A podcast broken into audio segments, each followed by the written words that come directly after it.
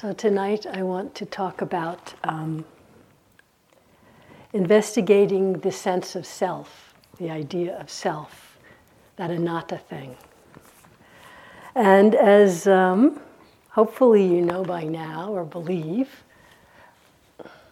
as far as we can tell, all the Buddha's teachings he taught uh, not as philosophical concept as uh, some kind of doctrines that we should uh, discuss and try and understand and add to our collection of the way we understand the universe and have arguments with each other about.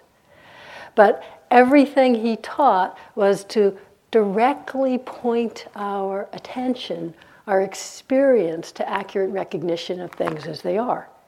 And that recognition over and over is what frees our mind, our heart from confusion and from clinging, uh, that is, from suffering. And so too with the teachings on, on anatta, so called not self.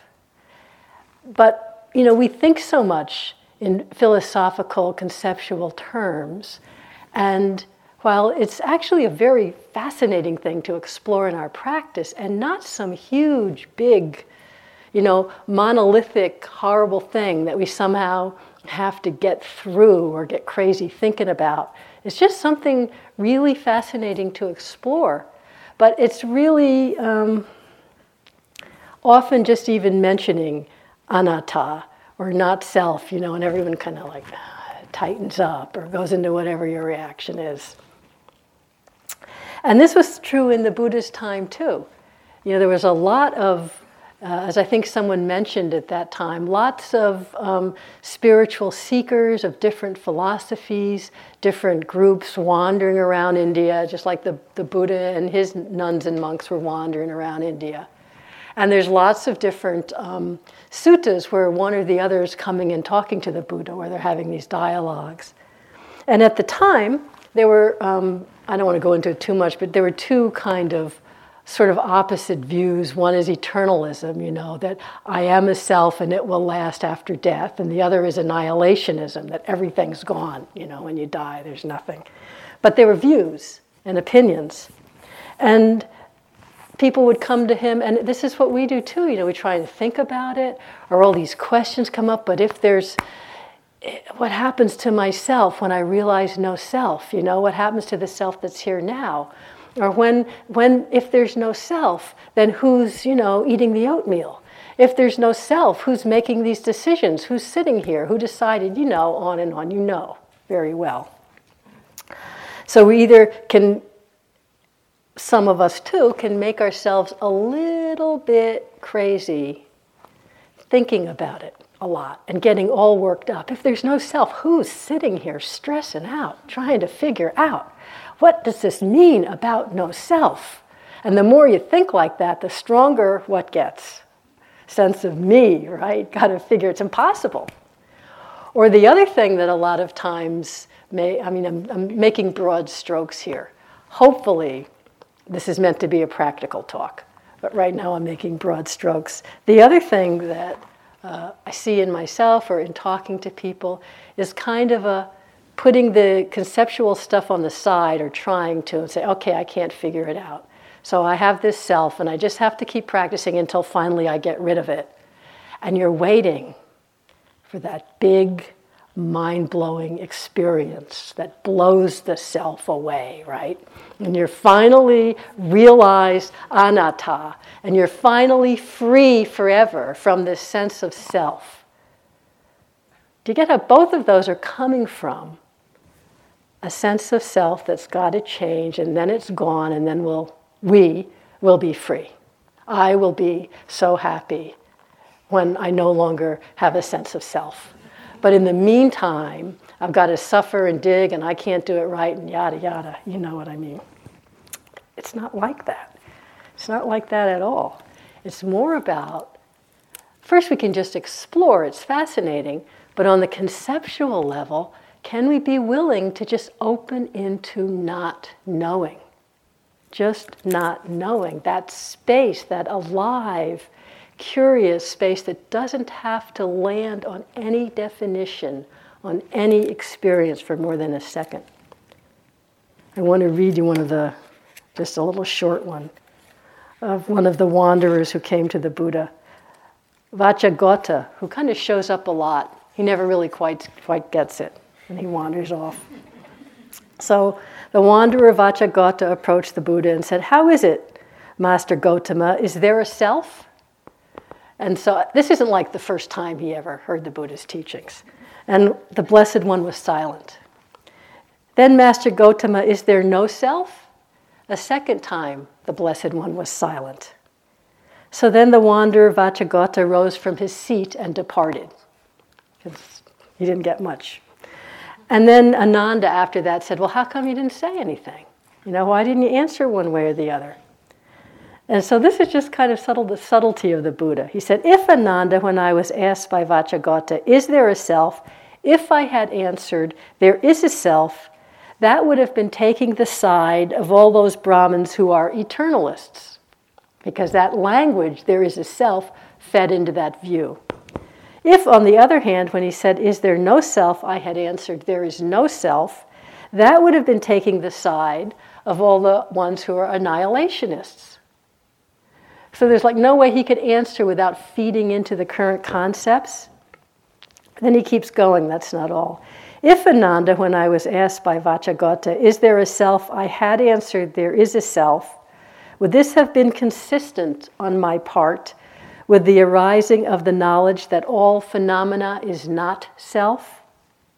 So here he's saying all phenomena is not self, and Ananda says, No, Venerable Sir. And if, when I was asked by him, is there no self? I had answered, There is no self.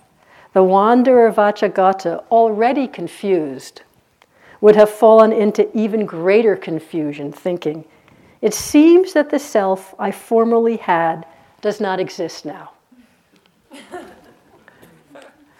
can kind of relate to, maybe not, maybe it's only me, but I can kind of relate to some of them.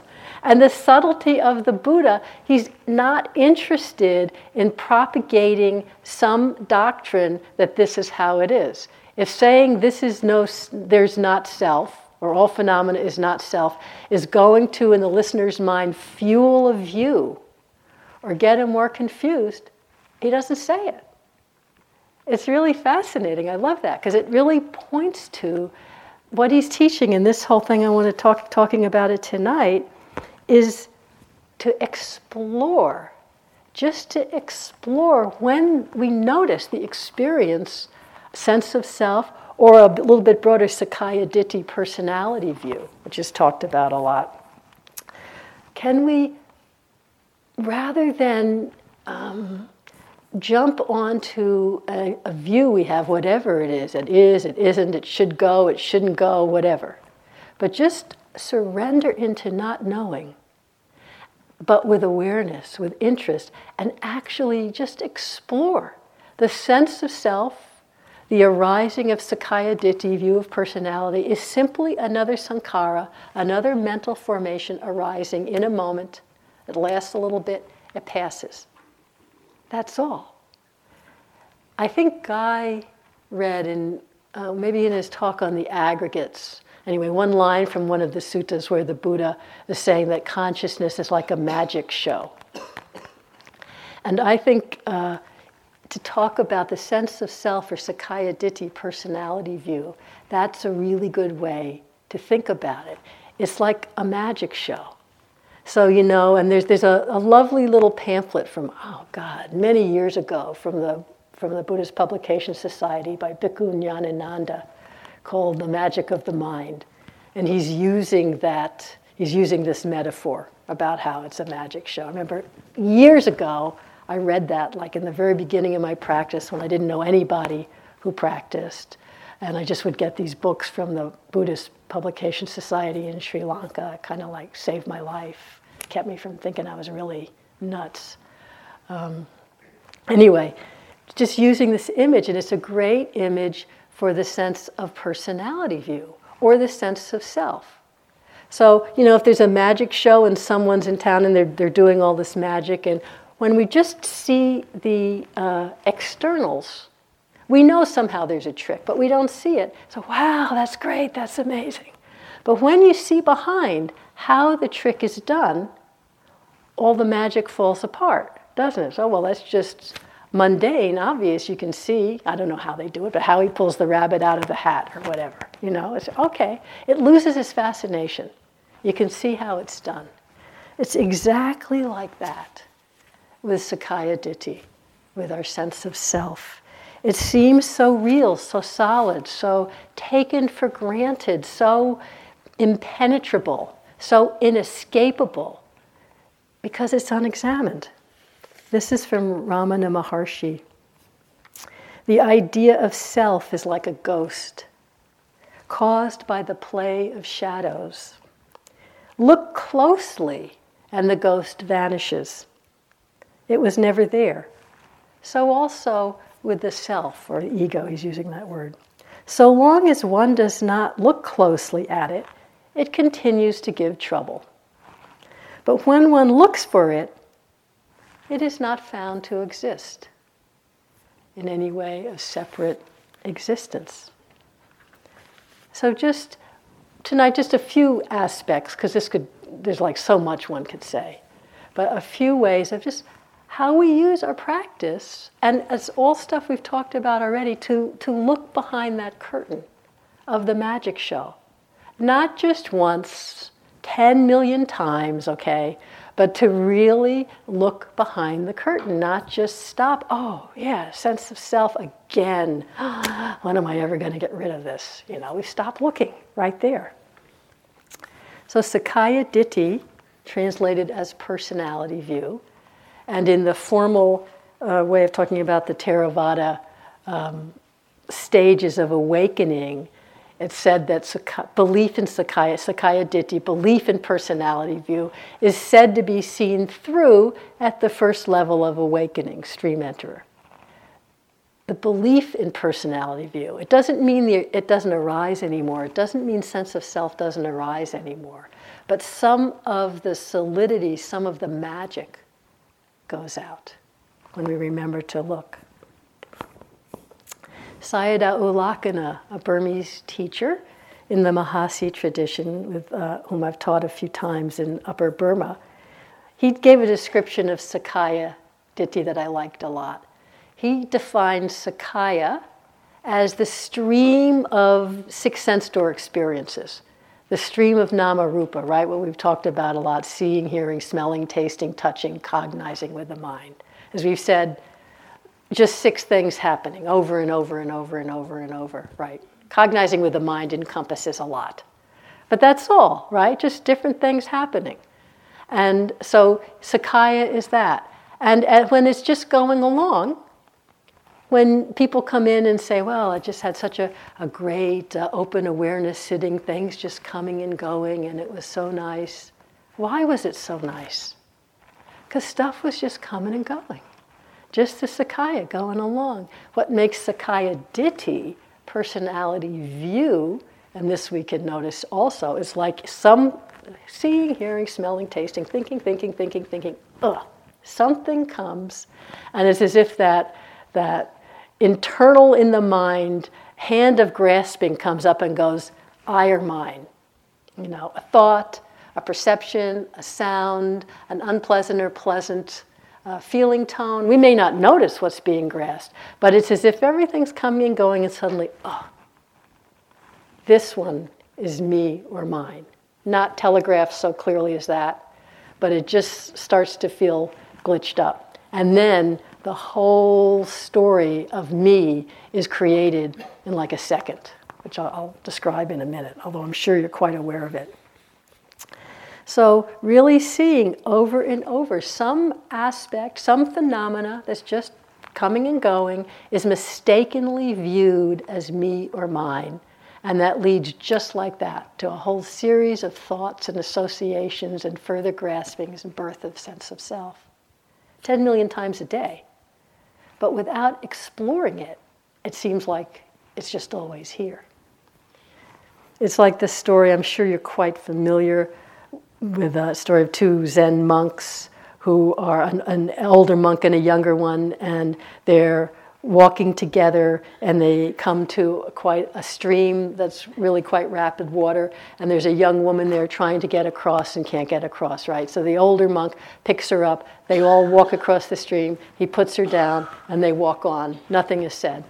And after quite some time the younger monk who has apparently been seething this whole time but hasn't said anything turns to the older monk and says what are you doing? You broke your sila, you broke your precepts, you know you're not allowed to touch a woman, you've just picked her up, what, you know, and then on and on. And the older monk says, I put her down at the stream. It seems you've been carrying her this whole time. That's a good example of Sakkaya Ditthi, you know. He was carrying that perception and the thought about what should be and a sense of self righteousness and aversion. You can see how it just goes and goes in the sense of him and what's right and the other guy and what's wrong. So strong, so real. And we get so seduced into the story and the feelings that we may not notice how that just clutching to whatever it was with the, with the second monk, maybe the idea that's the wrong thing to do and I'm right. We don't even see the Sakkaya Ditthi, the sense of creation of a personality view, of a sense of self in that. We can think we're quite mindful, but be more involved in the specifics. Have you noticed that your mind ever does that? Ever noticed? I give another very simple example. I had it in my notes, I'd forgotten it, but it's a, just a good little example of how our mind does this all the time. When not investigated, See, that's the thing. Our investigation tends to snap shut and go, oh, me again. I'm so fill in the blanks. So I remember I was trying to do some, some little, fix some little thing in my house. I'm not that dexterous with eye hand coordination. It took me 50 years to figure that out, but I'm not. So I don't know, I was just trying to put up the shower curtain or something, and it was just taking me a while. I'd just get it, it would slip. I'd just get it, it would slip, and I was getting a little frustrated. And you know, the thought comes in, ah, I'm so clumsy. I mean, that's just okay, but, but that sense of me around the, I'm so clumsy. Like what I just said, I'm not, I don't have good eye hand coordination. And then memories started coming of all the different times in my life when I've been clumsy and not had good, maybe not all of them, but some of them, you know. Back to when I was in the uh, remedial gym class in the fifth grade, you know, and that's really to set, you know. So that's true, I was. So that kind of, you know, set a whole tone for my life. That's who I am the clumsy person who was in remedial gym class, scarred for life about that. Very, and I saw this happen. I saw how that happened. That took like a second, right? And wow, that's Sakkaya Ditthi, sense of self, so strong. The clinging to um, the aversion to not doing it, to the thought of this is who I am, and then what selective perception, the memories come that fit that perception, right? Every moment of my life have I been clumsy? Probably not. Have there been other things that had nothing to do with that going on in my life? Yeah, once or twice. But those memories come, it solidifies, and we tell ourselves the story of who we are. And this is Sakkaya Ditthi, it's broader than just the little oomph of self. The story of who we are based on grasping at a particular perception a particular sense door experience, and then all the stories going about it. Huh? You get a sense of that. Often that's the place investigation stops. Oh, yes, really caught in this, the sense of me. It's like awareness snaps shut. Or even if we're being mindful, and we are being, mindful. we could be mindful, like I could have been mindful of the specifics of the sensations in my hand and the tightness when the thing would drop and the pressure in my mind and the aversion going on and the images coming up. I could be mindful but still fascinated by all the objects and not quite turn around and notice that sense of grasping at me in all of those. Memory is me, clumsiness is me this thought of my life history is me. And then if you start thinking, but it is me, who else had that? Nah, nah, nah, nah. That's thinking. That's just another, you're just talking moment to moment experience. You can think we're mindful, but not see the bigger background grasping that's coloring the perception at that moment, which is the Sakkaya Ditthi, sense of me. But we can just keep on looking. This isn't about hating it or getting rid of it. As I said, it's about, okay, we notice, oh, Sakkaya Ditthi here right now. Instead of saying, that's who I am, a hopeless, clumsy, that's it. See how that's constructed and arising in that moment and how it passes. Yes, a new one comes, often pretty quickly, but keep on looking. Keep on staying with the steadiness of mindfulness, of awareness, even if the thought comes up, oh, it's hopeless, just another thought, because the magic show starts to unravel. And it all starts with perception. The whole, um, the nature of insight, as I think we've said, an insight isn't like getting to some new place, it's a shift of perception, where the perception is no longer colored by confusion, by greed, by wanting, by limitation, where the perception is like more accurate. And then the way we think about it and the way we act is more appropriate. So there's a story of that that's um, I've used before because it's so perfect but really to see how perception leads to how we think about ourselves in the world, and how we think about it then leads to the, the view, the description, and this would be personality view, really quick in a moment. If we can watch that over and over without identifying, without getting all upset because it keeps happening, just watch how it happens over and over the seduction of the magic show starts to fall away. It can be fascinating to watch, but more on the level of, oh, that's how you do it, that's how it's put together, rather than, the, oh, I don't know how this happened, but here I am again. So, this, this little story, my good friend in Switzerland told me. Um, many years ago, she was sitting a retreat, one of her first retreats in. Uh, not in a retreat center as before there was one in Switzerland, but the people putting on the retreat would rent a house. So, like we used to do here back, this was probably in the 70s or early 80s. And they have many, oh, like big old houses in Switzerland that they use for, for kids in the summer. I don't know what you call them, like summer camps. We would think they'd be a big scout house or something. And they're big, but they're not really insulated. They're old, they're made out of wood. They're very noisy and creaky. You think it's creaky on the floor here, you know, forget about it. So, this old creaky house. And uh, it was a 10 day retreat, very, you know, strict schedule like here. And the room they were using for the meditation hall was upstairs, and the room for the walking was down below on the ground floor. It's like this, but not all the insulation in between. So it was a sitting period, and she was sitting, and just starting to get, you know, just getting a little something going with her breath, you know, finally. Finally, a little, a little bit of concentration, finally. And then she heard uh, someone walking downstairs, and she could hear because the creaks are so loud. You know, like, like, like I said about the radiators the other night, like gunshots going off, you know. God, it's completely ruining my concentration. And she got started just getting more and more annoyed. I don't know if any of you can relate, but she started to get more and more annoyed. And then see, it was fed by, but this is a sitting period. People shouldn't be walking in the sitting period. This is, was only a short 10 day retreat and nothing personal, but it was Switzerland. So this is the sitting period. This is when you sit. And in the walking period, it's when you walk. It's very orderly. There's something very nice about it. You know what you're supposed to do at the time you're supposed to do it. And people actually do that. you Americans might like to know people actually do that. It's very refreshing. I like it. Anyway.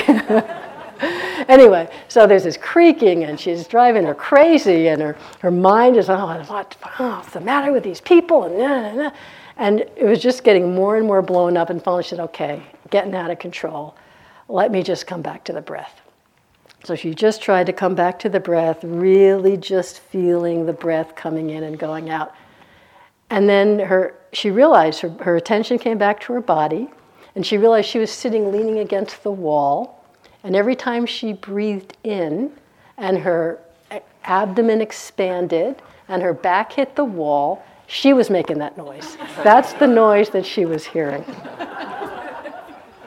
So, that's a perfect example of perception, inaccurate, leaping to conclusions, unpleasant, and the whole the story of her, you know, this is what's supposed to be, and it's ruining my concentration, and on and on in the anger. That's the whole story of me. And you see how when the perception's accurate, that whole story went away, just gone. But what maybe we don't notice when that happens is how quick the next story starts. And we don't notice that it's two completely different sankharas, two completely different formations. So I can imagine, she didn't say this, but knowing her, I can imagine the immediate next story would be, oh, how could I have been so angry and thinking that? I'm so rigid. I'm so uptight, right? Why can't I relax? You know, can you imagine it going off on a whole new one? Somehow, somehow that's what's called papancha, right? Take the, grasp the perception and run, basically. But somehow the mind just really seems to love doing that. Have you noticed? Most of the papancha is the creation of Sakkaya Ditthi. Notice that. Not just one Sakkaya Ditthi, many. And if I say that and you think, oh God, yes, it's true, what's wrong with me? Huh? Same thing. Same thing. But we what I'm saying is we don't have to get rid of that. This isn't about needing to get rid of it. It's like, let's just understand how it's working. When there's accurate recognition, the fascination goes out by itself. When my friend recognized that the sound was coming from her breathing, she really couldn't work up anger at the unknown person walking anymore. You just really can't do it. It doesn't make any sense. So, like in that moment when I saw that whole Sakkaya Ditthi about how clumsy in the third grade or whatever and all of that, it's just kind of, oh, okay, fine. There's nothing to do about it. And the next moment, it's gone and you're into a new one. It's nothing we have to fight. We can explore how it happens. So, part of the exploration on this level of thought is just to, to notice that. Really make it fun, make it interesting. It's not something to hate. You know, when we're, oh no, I don't want to see sense of self again, when we feel so, you know, victimized by it, right? Well, that's a big, pretty big, that's just fear. Victim. It's like we're never going to see. That's when awareness snaps shut. As U Pandita said, I've said it before, with awareness, we don't need to be afraid of anything. I love it when I see a sense of self. I may not love the story that it's telling, but when I see, oh, that's Sakkaya Ditthi, Sakkaya Ditthi's like this, to quote Ajahn Sumedho, it's great. Sometimes we can see it really small and specific, like I just took it through with my friend. Sometimes it's all spinning and you, oh, I'm back in clumsy remedial gym class, Sakkaya Ditthi. Didn't quite see how I got there, but I can feel, ah, oh, Sakkaya Ditthi's like this. Feel it, notice it. Oh, the phone rings, you're into something new. I'm not saying there's only one, to, one Sakkaya Ditthi, the next, the next, and no gaps in between. Otherwise, it would be hopeless. But I'll get to that in a minute. So, first, just discovering, like as Ajahn Sumedho says, you know, we create our sense of self with our thoughts over and over all day long. And he says, and we can't, with our thoughts, create a peaceful self. So, of course, when we're kind of locked in that sense of self, Sakkaya Ditthi is a little bit, even when it's a, a happy one, it's still a little bit or a lot unsettling. Because it's really like a, a square peg in a round hole, it's not really quite fitting with reality. And even the good ones, it's just some idea that's going to go. But we don't have to be afraid. Just watch how it happens. Watch how, and don't believe me, look and see, how any sense contact, contact and we can be calm, present, awake, and oh, any sense contact, there can suddenly be a sense of grasping, and suddenly it's triggered into the story of me. It could be anything. The most neutral, mundane thing, or something really awful, it really doesn't matter what. It's so fun. It's really fun to just explore. It's like looking at a puzzle, you know, how did this one get started? How did this, don't make yourself crazy with it, but, you know, how did this one get started? And notice when it stops, you know. Notice how in I'm the sad person, I'm the lonely person, all the things are coming up, all the memories, you feel it, you're exploring it in your body. Again, like I say, we can be being quite mindful, but without quite noticing what's the attitude in the mind or what's the belief that's the sense of self that's feeding it. I am the lonely person. It's always been like this. Here I am. Who but a lonely, neurotic misfit would come on a three month retreat where you don't talk to people? Who else is here? Maybe everyone else is an erotic misfit too, so then maybe we're not misfits because we're all here together. But I don't want to just be like everyone else. You know, I really want to be special. That's why I'm, you know, on and on and on. And then at the end of the day, you think, well, it's been like that all day. Stop a minute and see. You stopped being the neurotic misfit maybe when you heard the lunch bell.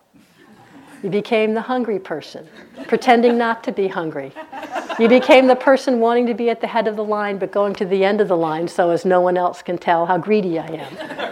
As if anyone else cares because they're all doing their own number. But and we don't notice that. Then there's a time when you're just the person just standing there. You're not even a person. There's just hearing, seeing, smelling, tasting. You walk, you sit down and go, ah, I'm the person so embarrassed to have all these people around me while I'm eating. I'm just a neurotic misfit. Yes, because I am a neurotic misfit, and that's what I've been all day. And not noticing all the other ones. They don't count. I mean, it doesn't have to be neurotic misfit. It could be that you're, the, you know, the Maitreya Buddha in hiding, and you're almost there because you're having good sittings. That's the next day, right? Have you noticed it goes Maitreya Buddha one day and neurotic misfit the next day, and then it kind of goes back and forth. That's how these things work. That's how the retreat works. That's normal.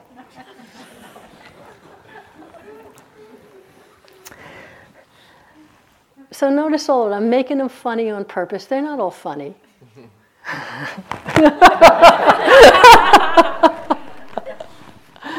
Sometimes it's really painful. I'm not belittling the pain.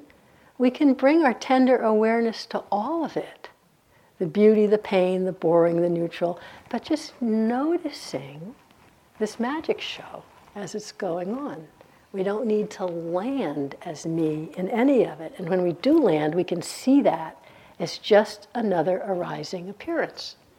As Ajahn Buddhadasa wrote in his, his book, um, Heartwood of the Bodhi Tree, which is a great book on um, anatta and sense of self and exploring.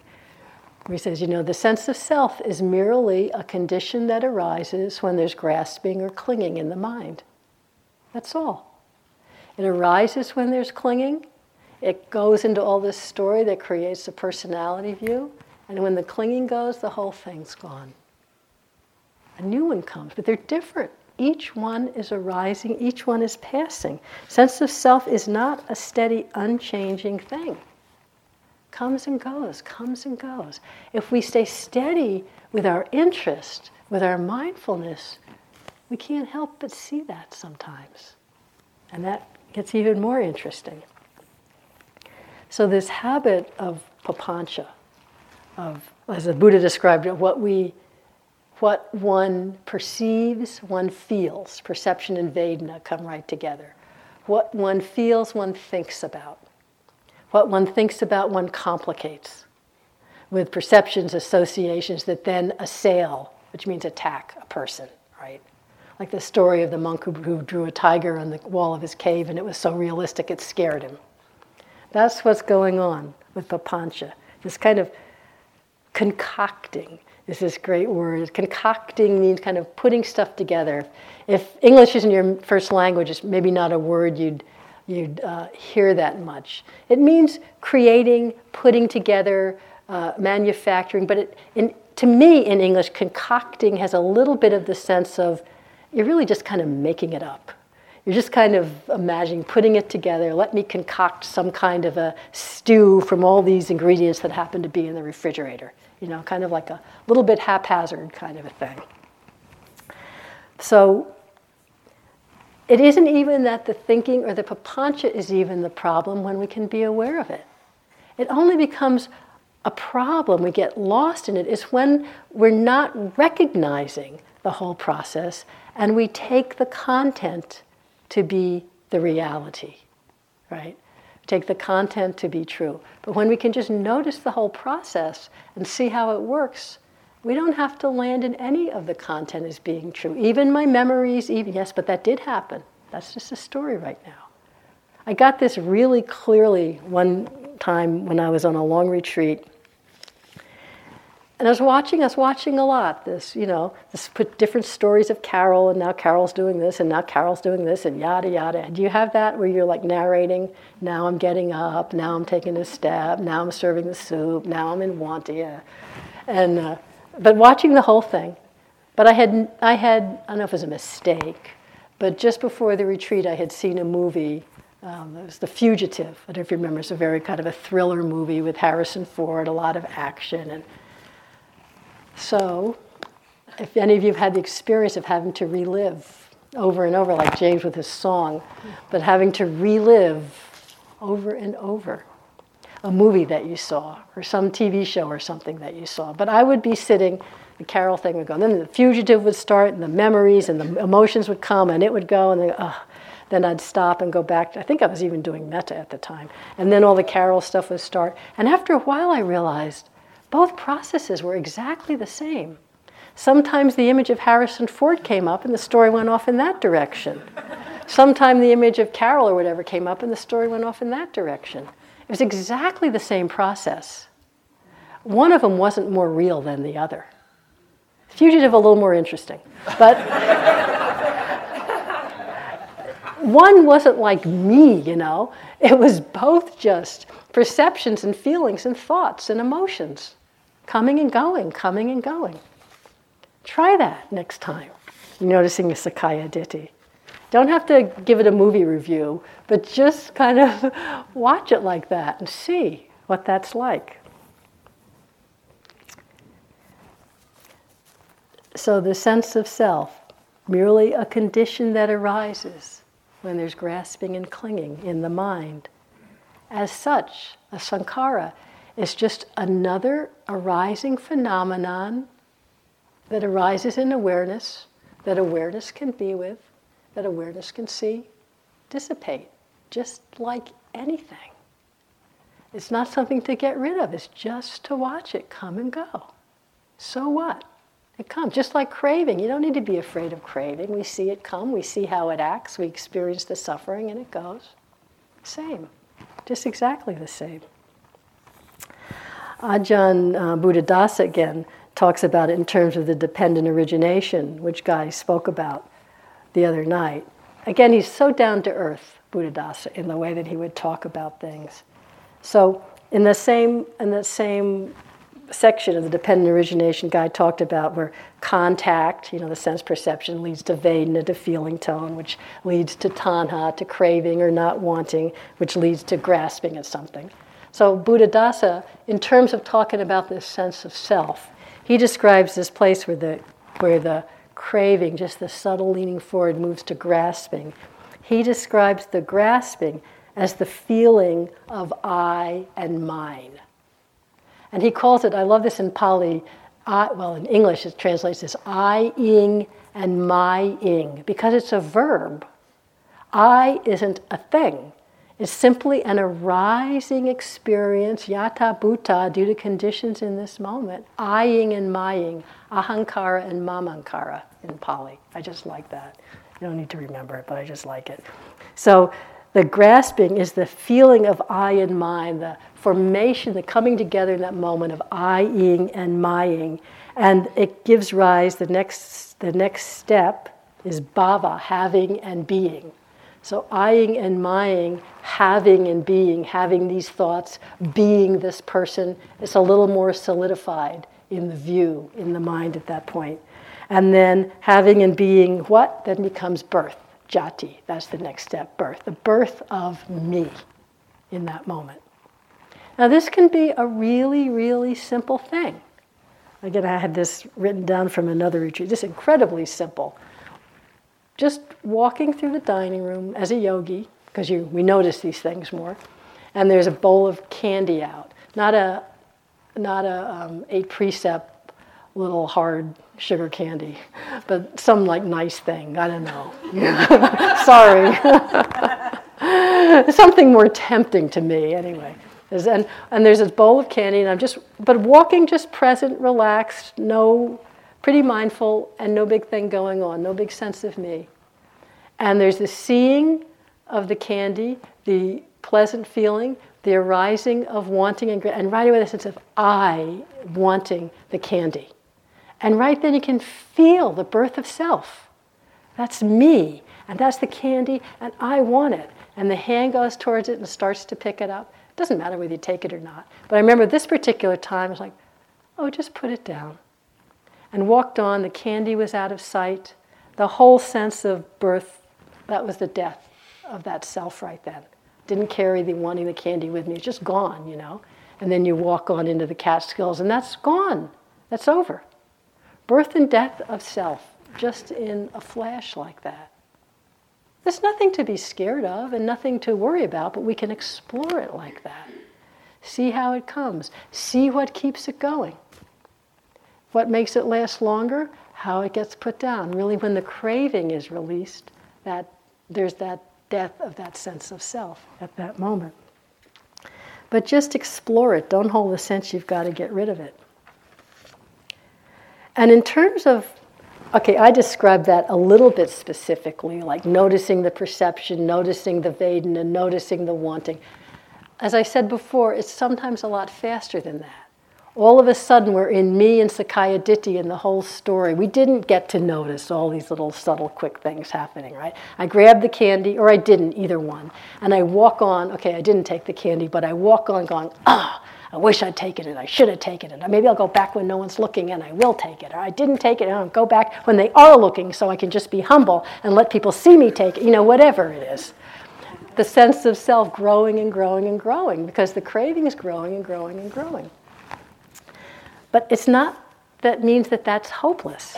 It's just that sometimes it goes really fast. I read from Ajahn Chah once describing that whole chain of dependent origination. You know, we give all these 12 links like you just did, but it happens really fast. He said it's like, it happens so fast it's like falling out of a tree.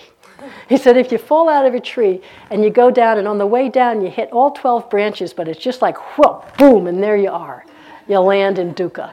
You didn't really have time to notice each branch on the way down, but you land in dukkha, the 12 steps of dependent origination. So sometimes it's like that. I'm back in my room just dying because I either did or didn't take the candy. No way to win either way. You know, okay, this is Sakkaya Ditthi.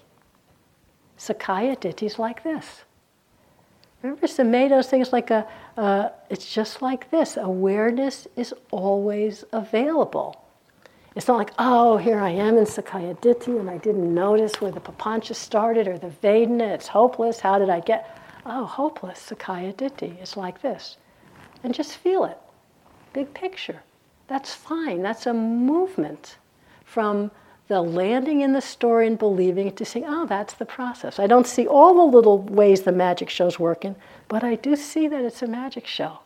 This is this particular moment of Sakkaya Ditthi.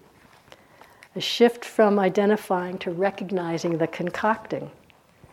And the more the magic show is seen through, the less fascinating it becomes. And I bet that's true now for all of you. Haven't you gotten a little bit tired of your stories yet? a little bit, huh? Now, if we cannot move into aversion with that, but that sense of nibbida, that sense of disenchantment. So here comes this story of I'm so greedy, I'm so, oh yeah, here comes that story. I see how that started. Okay, let it just poop out. I don't need to get involved. Disenchantment. Here comes this story about the next Maitreya Buddha because I, you know, was able to stay mindful for two steps. Isn't that? Re- Yeah, that's fine. Sakkaya Ditthi. It'll just poop out by itself. You don't have to do anything about it. Just watch it. It loses its fascination. And then we start to notice what Buddhadasa again talks about in this book. Shunyata, or emptiness, which he's specifically using to mean emptiness of self, or voidness, is how the translation was. That's kind of, I don't know, it doesn't really roll off the tongue. But emptiness of sense of self. And he says over and over that emptiness of self, emptiness of sense of self, moments when there's not I-ing and mying, when there's not Sakkaya Ditthi being created and held to, these are really normal and natural. That there are many, many, many moments every day that are empty of the clinging of sense of self, that are not Sakkaya Ditthi created. Many moments where there's just the simplicity of non clinging, we've talked about that before, the simplicity of not self. When we're not caught up and fascinated by the relationship to what's arising and what does it mean about me, when we're not in clinging. And so he talks about it's really important for us to generate a contentment with this emptiness. Generate, first recognizing that it's really normal and natural. Again, just little moments all through the day. If you're waiting for the big bang, forget about it. Notice these little moments, sort of when Guy was talking about, what did he call it? The sweet spot or something. But not even a spot. Just moments that's empty of the clinging of self, of any story that we're clinging to of Sakkaya Ditthi. There can be thoughts, but there's not the belief, the personality belief. And so we can recognize this and generate a contentment. And that's really important because it may not be as fulfilling as we might think it's going to be. In a moment when there's no self, guess what? There's no one there to feel fulfilled. There's just nothing special. And so noticing that, just as the, the sense of self arises and passes many, many times in a day, birth and death of self hundreds of times, notice in between the birth and death. Notice this the silence of the mind in a moment that's not concocting that's not fabricating, that's not having to go out and get involved in whatever's happening. There's a great Pali word for this, atammayata. Again from Buddha Buddhadasa, he said toward the end of his life, apparently, he talked about this a lot. He said, atammayata is the ultimate Buddhist concept. I mean, that was just Buddha Buddhadasa talking. But what it really means is non fabricating the mind that's non fabricating, the mind that's, again, non concocting, that's just not making something out of anything. As it's described, um, Amaro talks about it a lot in this book, The Island, he's trying to describe it.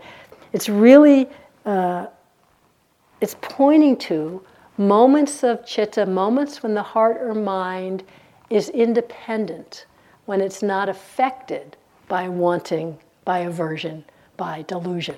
It's not nibbana, but it's, as we've talked about, the pure heart and mind that's not affected by greed, hatred, and delusion, quality of mindfulness, is what allows clear seeing to arise. But just the experience of this atammayata, of the times when you're awake and the mind just isn't involved in making some big deal about anything, you know? There can be thinking or not thinking, but there's not that clinging. It's not concocting. The silence of the non reactive mind is a way you could put it. When there's, uh, this is Amaro, when there's insufficient mindfulness and wisdom, the mind goes out and attaches itself to stuff, right? The bowl of candy, the unpleasant sensation, whatever it is. It attaches to perceptions, attaches to moods. Then there's the whole, the whole thing of papancha, the whole creation of Sakkaya Ditthi. But when there's this non concocting, these moments of emptiness that um, Buddhadasa is talking about, a contentment with them, to just appreciate when seeing, we're just seeing. When hearing, just hearing. Then this whole papancha is not created and the heart rests at ease. And this is one way the Buddha describes himself. I like this a lot, one of the Buddha's descriptions of how his mind is. Thus, bhikkhus, the Tathagata, meaning himself, does not conceive or does not think of a visible thing separate from sight. You know what that means? They're seeing, but he doesn't think about some visible thing, me seeing it. There's just seeing. He does not conceive of something not seen. He does not conceive of a thing to be seen. He does not conceive about a seer, about someone who's seeing. Get a sense of that? It's back in the seen, there's just the seen. The mind just doesn't concoct anything else. It's just seeing. So if I'm sitting here, there's seeing, and I think I'm seeing you, that's a concoction. I think, well, I wonder what's outside that I could see. That's a concoction. Something about me, something about you, concoction. Just seeing with nothing extra. And then he goes through all the different seeing, hearing, thinking, feeling. Thus, bhikkhus, the Tathagata is just like this, such like, in regard to all phenomena seen, heard, sensed, and cognized.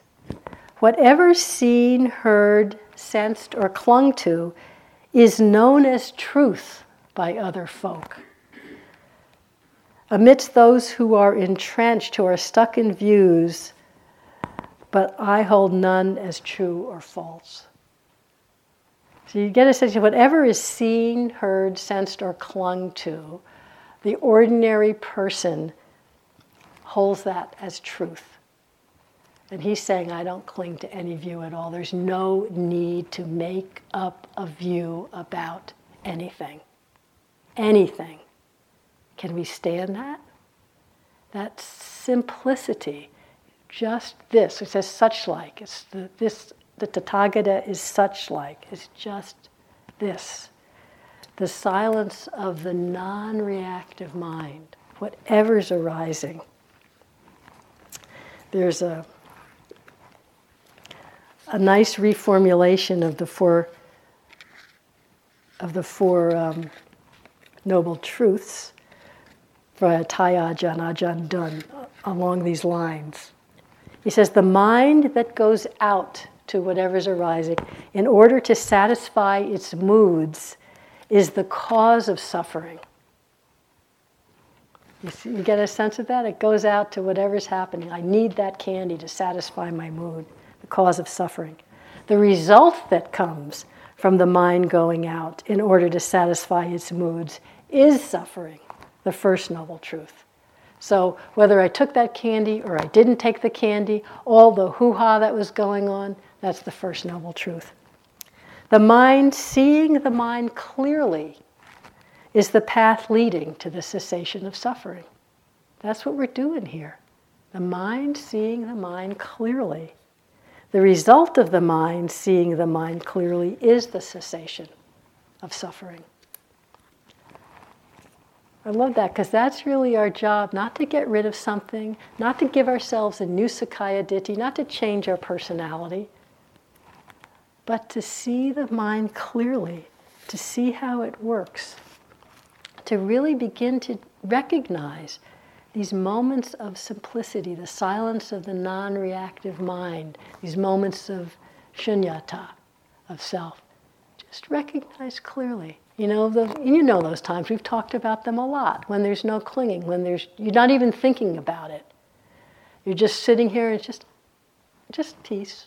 I'm not talking about some big cessation moment, just no concocting, nothing extra. And you'd say later, a friend of mine calls it the place of no problem.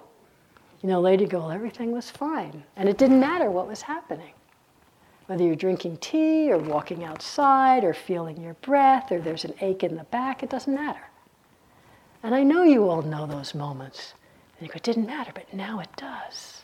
Why? And that, of course, is one of the big mysteries. So, generating a contentment with emptiness, really letting it in. But then the question, of course, we only have four minutes. The question is, why do we keep getting tricked back into Sakkaya Ditthi? Doesn't it feel like that sometimes? It's so peaceful. You think there could never be a problem again.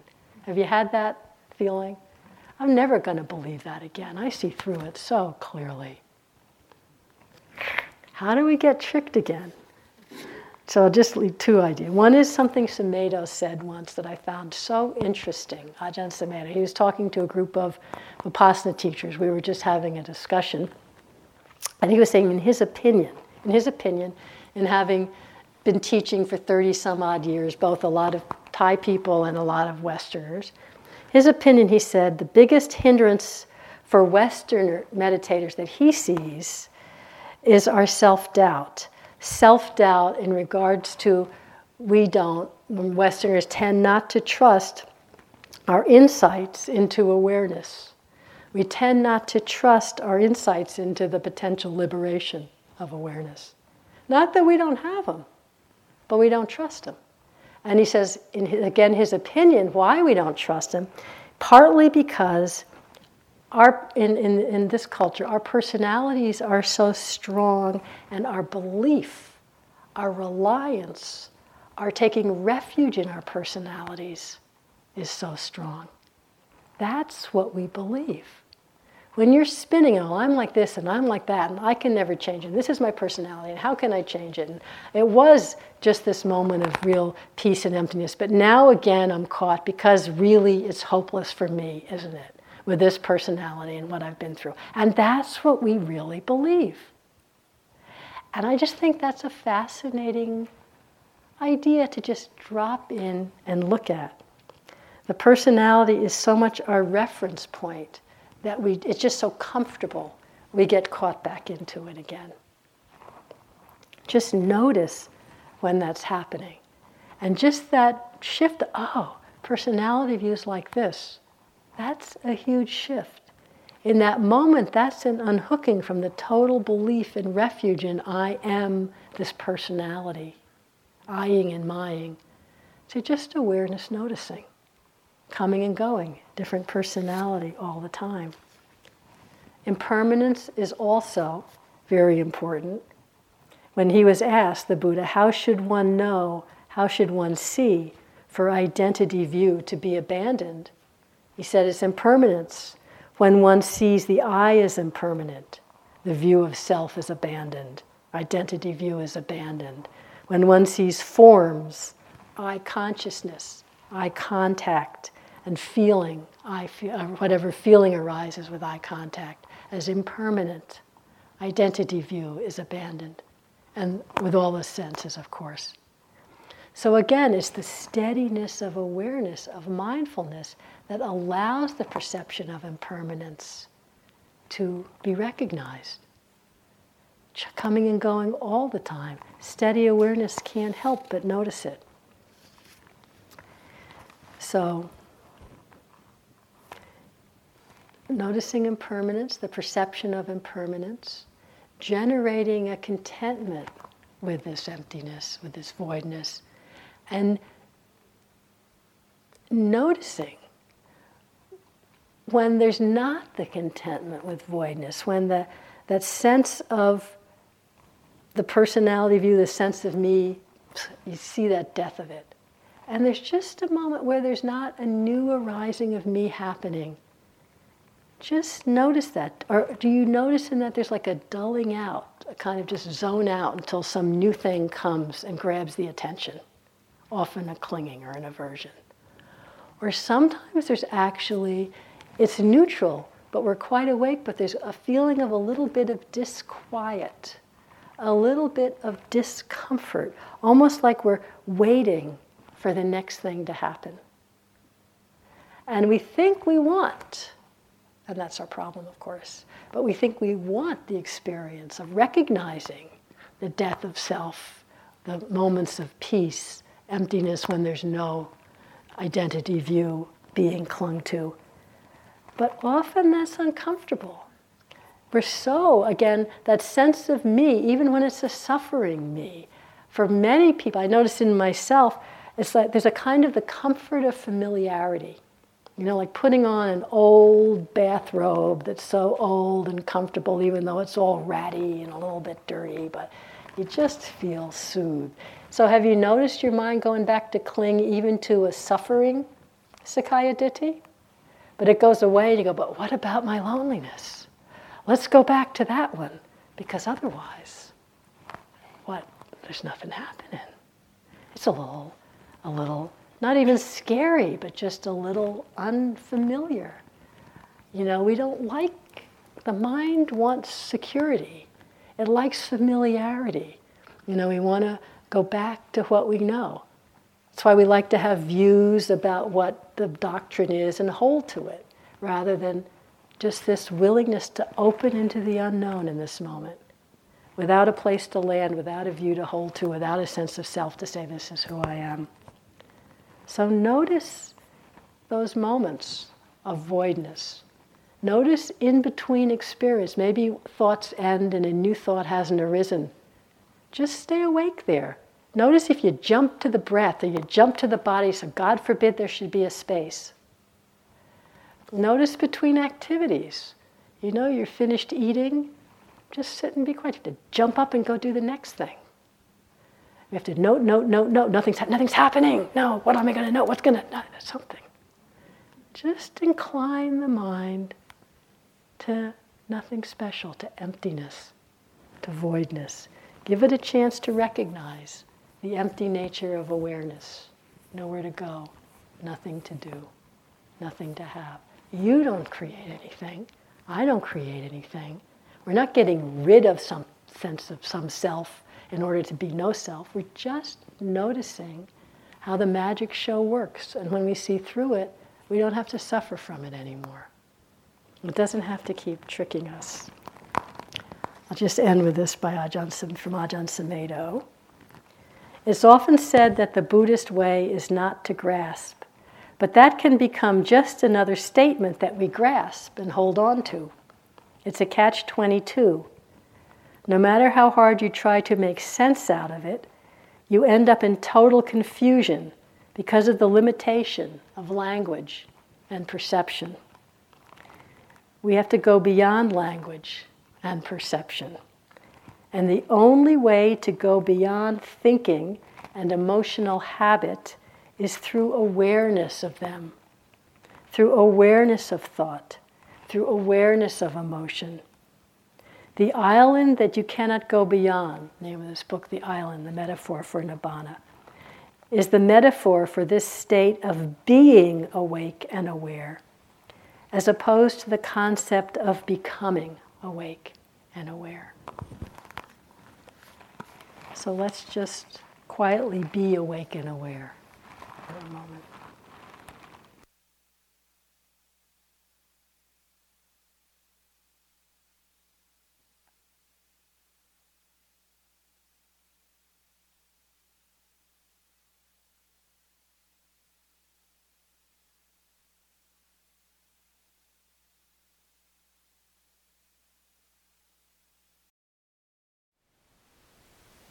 Thank you for listening. To learn how you can support the teachers and Dharma Seed, please visit dharmaseed.org slash donate.